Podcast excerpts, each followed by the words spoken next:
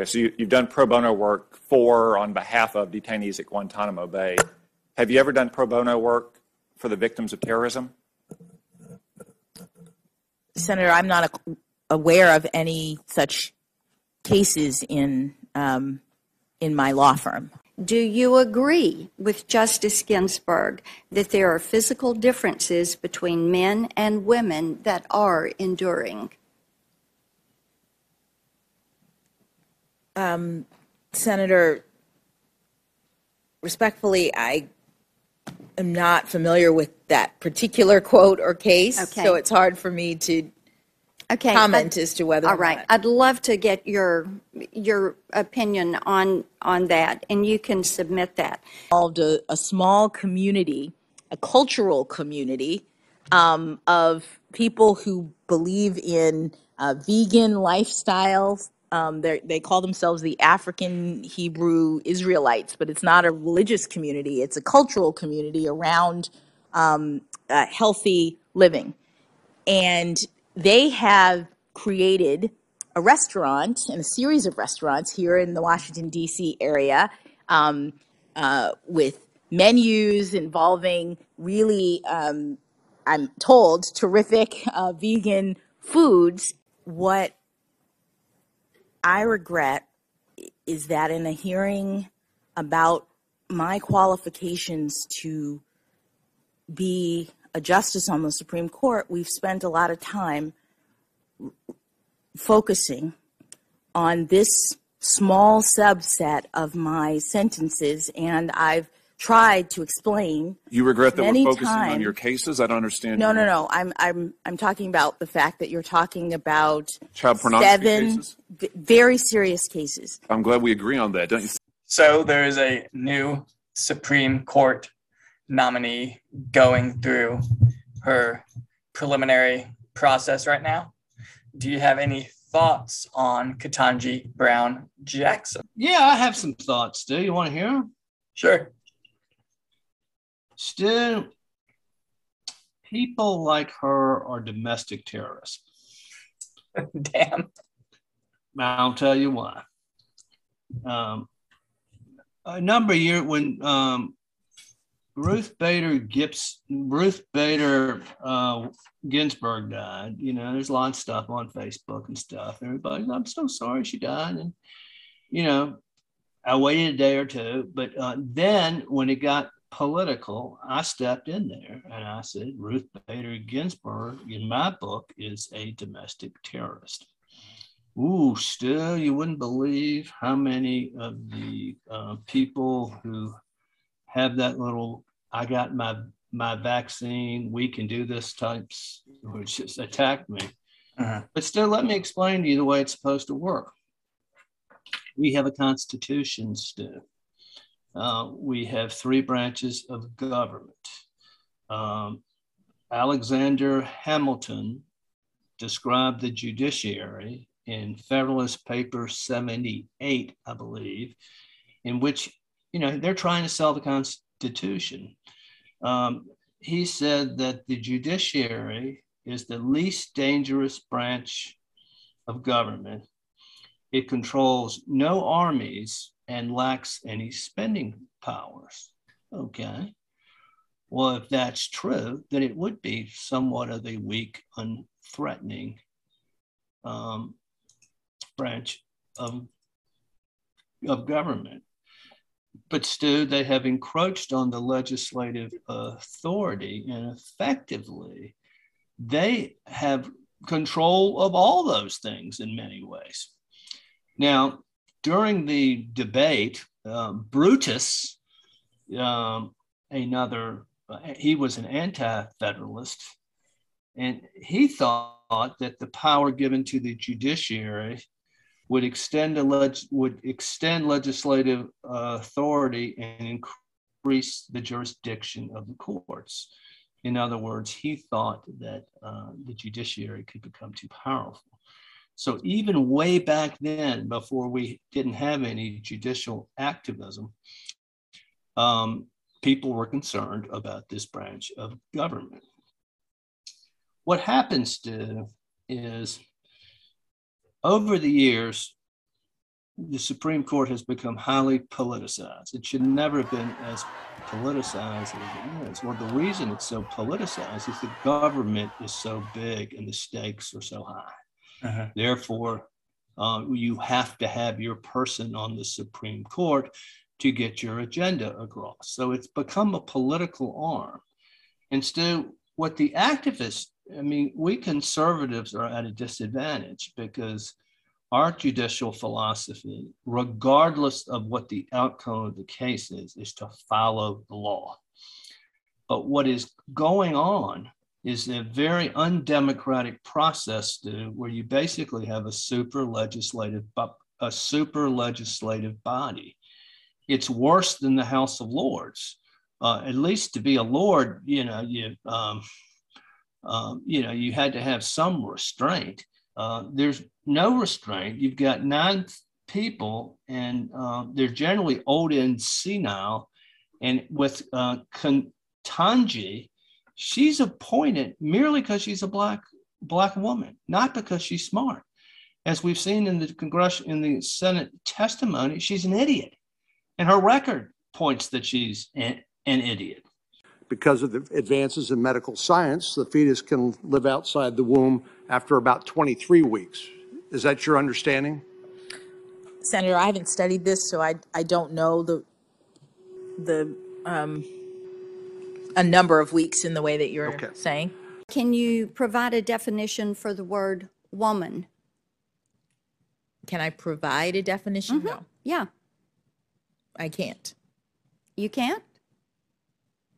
Not in Okay. this context. So you I'm not a believe the meaning of the word woman is so unclear and controversial that you can't give me a definition? You gave him a three month sentence. I just wonder if you regret it or if you stand by it. I mean, do you stand by that sentence? Senator, in every case, I followed what Congress authorized me to do in looking to the best of my ability at all of the various factors that apply, that constrain judges, that give us discretion, but also tell us how to sentence. And I ruled in every case based on all of the relevant factors. So you don't regret it? No one case, Senator, can stand in for a judge. I- I'm not asking you that. I'm asking if you regret this sentence in this case. And it sounds like the answer is no. So, Stu, some examples of bad law. Um, Roe v. Wade was probably one of the worst decisions in mankind. What happened is everybody is entitled to a position on abortion. And let me say, abortion is pretty compli- complicated. But what you had, and um, you had liberals on the Supreme Court desperately want i think 48 out of the 50 states banned abortion okay i think new york and one or two others you could have an abortion um, so they overruled 48 states and they made up law and the law they justice i think justice douglas wrote the opinion and he said that oh the supreme court has a i mean this the constitution has a penumbra of rights The fuck is a penumbra you know, that's just making shit up so you can pull whatever you want to justify uh, your outcome. Um, so 48 state legislatures were were overturned. Well, Stu, if there's enough public interest in something, the legislatures will pass laws. You don't go to the super legislative body against the will of the people and make up law. Now, Stu, I love the law. Um, and I love the law uh, because I recognize we have something really, really unique here in the Anglo American world. We have the rule of law. And if we stick with, with the system we have, where we have two legislative bodies uh, they make law. We have a president who can veto. There are lots of checks and balances between the House, the Senate, and the president. So it's a deliberative, um, it's a very deliberative process um, uh, where law is made. Um, and for the Supreme and the Supreme Court's rule, um, sole rule is to interpret that law.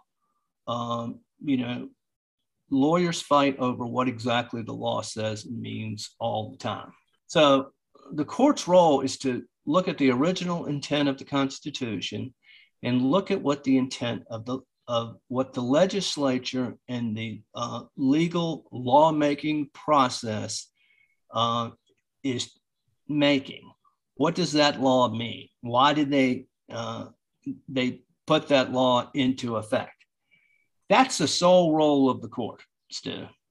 And um, uh, somebody like Ruth Bader Ginsburg, she looks for an outcome.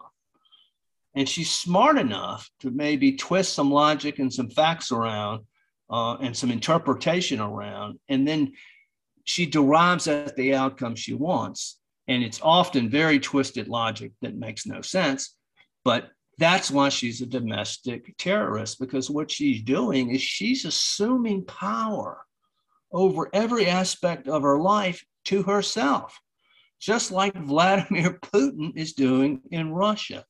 That is not the court's role, Stu. It's often said that hard cases make bad law. Okay.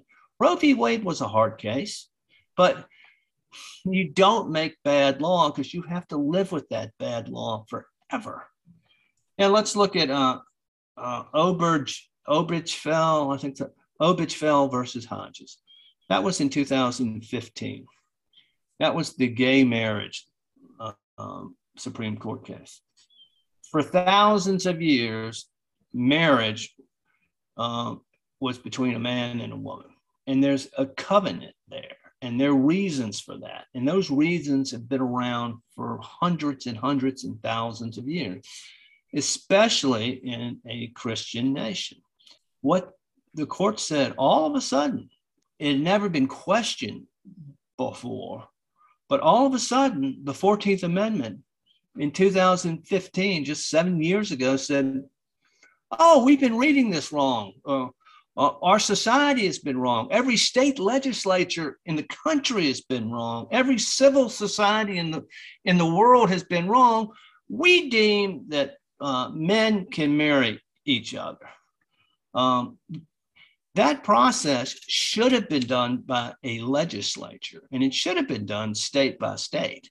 Um, so they assume power like that to themselves. Can we just explain something to some to some people real quick? So, if I can, I'm Yeah. just a poor country lawyer. so you know the point that you make, and I think a lot of people sometimes don't grasp this. So when we see legislation or things, amendments to state constitutions that come up that, you know, only recently there's putting in laws to protect gay marriage or to include gay marriage into their state constitution or state law.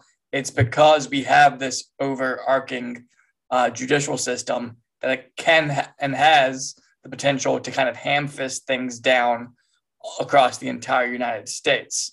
And so I think people are so used to the government doing stuff for them on a federal level that they can't even grasp the notion that a state has rights and the state has the ability to determine these things. The 10th Amendment has been totally ignored by the narcissist on the Supreme Court over the last hundred years. Um, and, and this is done for a reason because, I mean, our founders designed the system to limit uh, the power of tyranny. Um, and when you aggregate power to yourself, that's what you get. Um, and that's what we have now. Our government has grown, what, a thousand times in revenue and everything else and control over our lives. And that's not the way the Constitution says it should be. Yeah. And basically, you talk about slavery, that's what we're quickly, be- quickly becoming. Look at what the CDC did, making rules for everybody in the country. Uh, Yeah. Look at Joe Biden with the, uh, and Trump too, for that matter, these sweeping executive orders that have no democ- democratic foundation at all. Yeah, Um, by fiat, rule by uh, was it ruling from the bench? You know, these are things that pose threats to ordinary people. But I think when people hear this notion of, well, it should why why we don't want the court to do it, they don't understand that it's because it lacks the proper steps. Yeah, um, and oftentimes people don't understand. Sometimes the court does the right thing, and they, um, of course, they also oftentimes don't want to rule on something, and they find a procedural uh, reason not to. But process is part of the law. Not everybody can, uh, has the standing to bring a case. If, if that were true, we, our legal system would be chaos. Um, let's look at how idiotic this woman is. Now, still, I can remember, you know, I knew about the Dred Scott case when I was what, eight, the eighth grade or something like that. She was asked the other day about the Dred, Dred Scott case, and she said she couldn't couldn't remember it. How can you not remember it? I mean, an eighth grader remembers it. You know, Dred Scott was a slave. He had come from uh, Louisiana territory. He had gone to Illinois, was in Missouri, and he sued, um, saying that now that I'm in a free state uh, or a place where slavery is um, not supposed to be, uh, then I should be free. And Judge Taney, who was from Maryland, um, um, he issued the opinion there. And so, based on the law at the time, it made sense in the sense that, um, you know, everybody says, oh, Dred Scott's a terrible case. Well, the Supreme Court's role was to interpret the law. Uh, and in order for um, Dred Scott to be free, the legislature had to do that. Um, he, um, in that case, um, he said that the Missouri Compromise of 1820, part of it was unconstitutional because it deprived people of their property.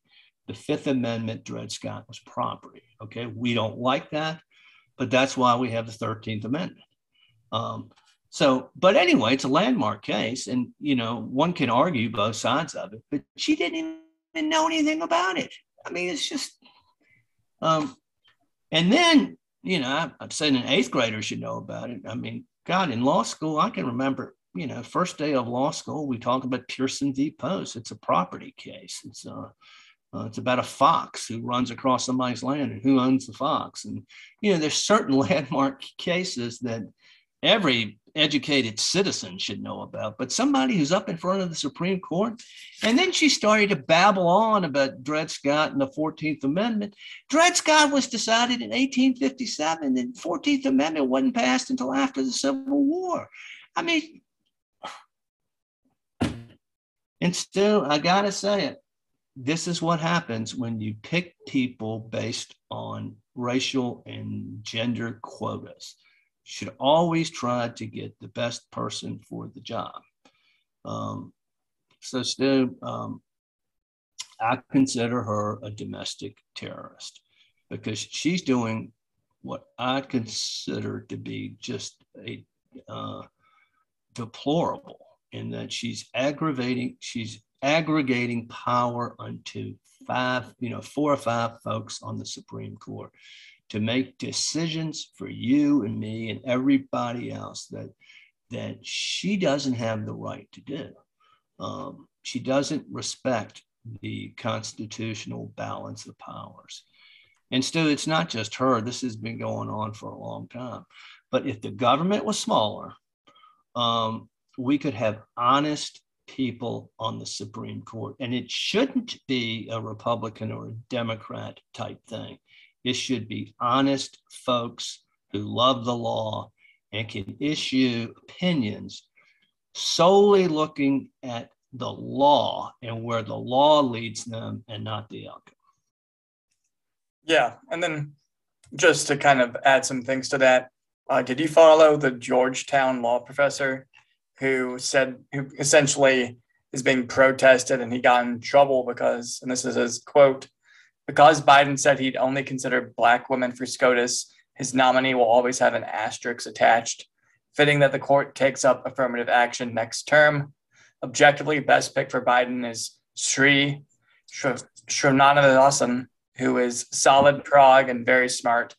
Even has identity politics benefit of being first Asian Indian American, but alas doesn't fit into latest intersectionality hierarchy. So we'll get, and then this is, I guess, the big thing that did him in. So we'll get lesser black woman. Thank heaven for small favors. So This is a Georgetown law professor said all this? yeah, We're a meritocracy, Stu.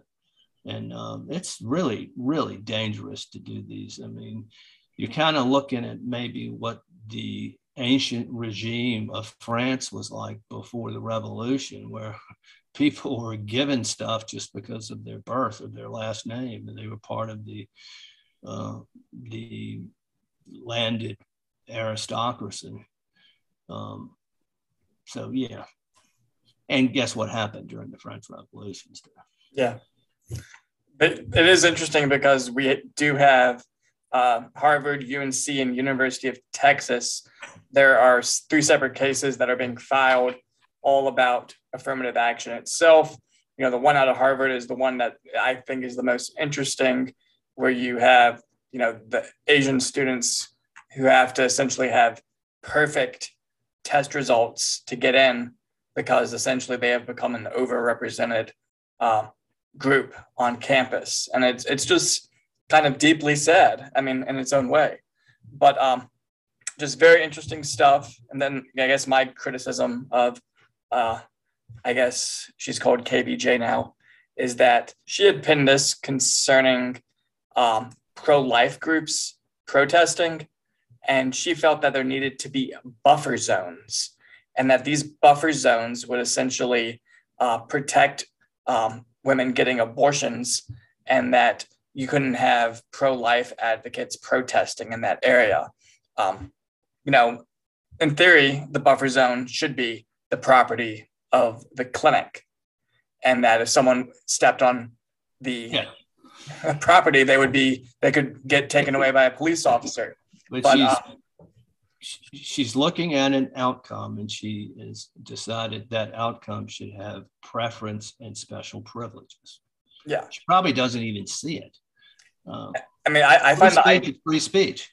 I mean, I find the idea of a buffer zone to be repulsive. You know, did I have any buffer zone uh, anytime last year when there were all kinds of uh, mass protest movements uh, in and around me? You mean you mean destructive riots by uh, left-wing Marxist thugs? But yeah, I mean, it's just the notion of a buffer zone. I think is just repulsive. Well, where does it stop? It's a slippery slope. Well, it's 20 feet. Oh, it's a mile. Oh, it's, uh, you can't do it anymore. Or Washington D.C. is a buffer zone now, so you can't even protest outside the White House or That's Uh, pretty much what they've done. Um, Yeah. Know, So um, I find that just deeply troubling, and I think for anyone to not see that, I, I find uh, somewhat scary in its own way. And then another interesting note, and this kind of goes back into the same things that uh, we saw her being criticized by various GOP uh, politicians uh, so far this week, was that you know she doesn't really adhere to the standard. So in one case, uh, Brett Kavanaugh actually reversed one of her decisions granting summary judgment to a libel plaintiff, finding that Judge Jackson had misapplied the actual malice standard. So, this notion of applying her own um, standards and definitions, I think, is also deeply she troubling. wanted an outcome and she ignored the law. Yeah. But apparently, she's pretty good on FOIA requests. So, that's interesting. But is it because the bet FOIA it- requests are going to be it has to do with who's issuing the FOIA request. Yeah, I, I imagine All so. about the outcome with these folks. yeah. They're totalitarians. But yeah, so those are kind of my thoughts from what I've seen on her so far. You have any closing comments on this? Well, you know, Stu, I'm the Learned Hand of the modern age. And if anybody wants to know more about how the legal process works or should work, they can give me a holler. right on. That's a good plug. All right, Stu, go get them. All right, see ya. See ya. I'm sorry, Miss Jackson.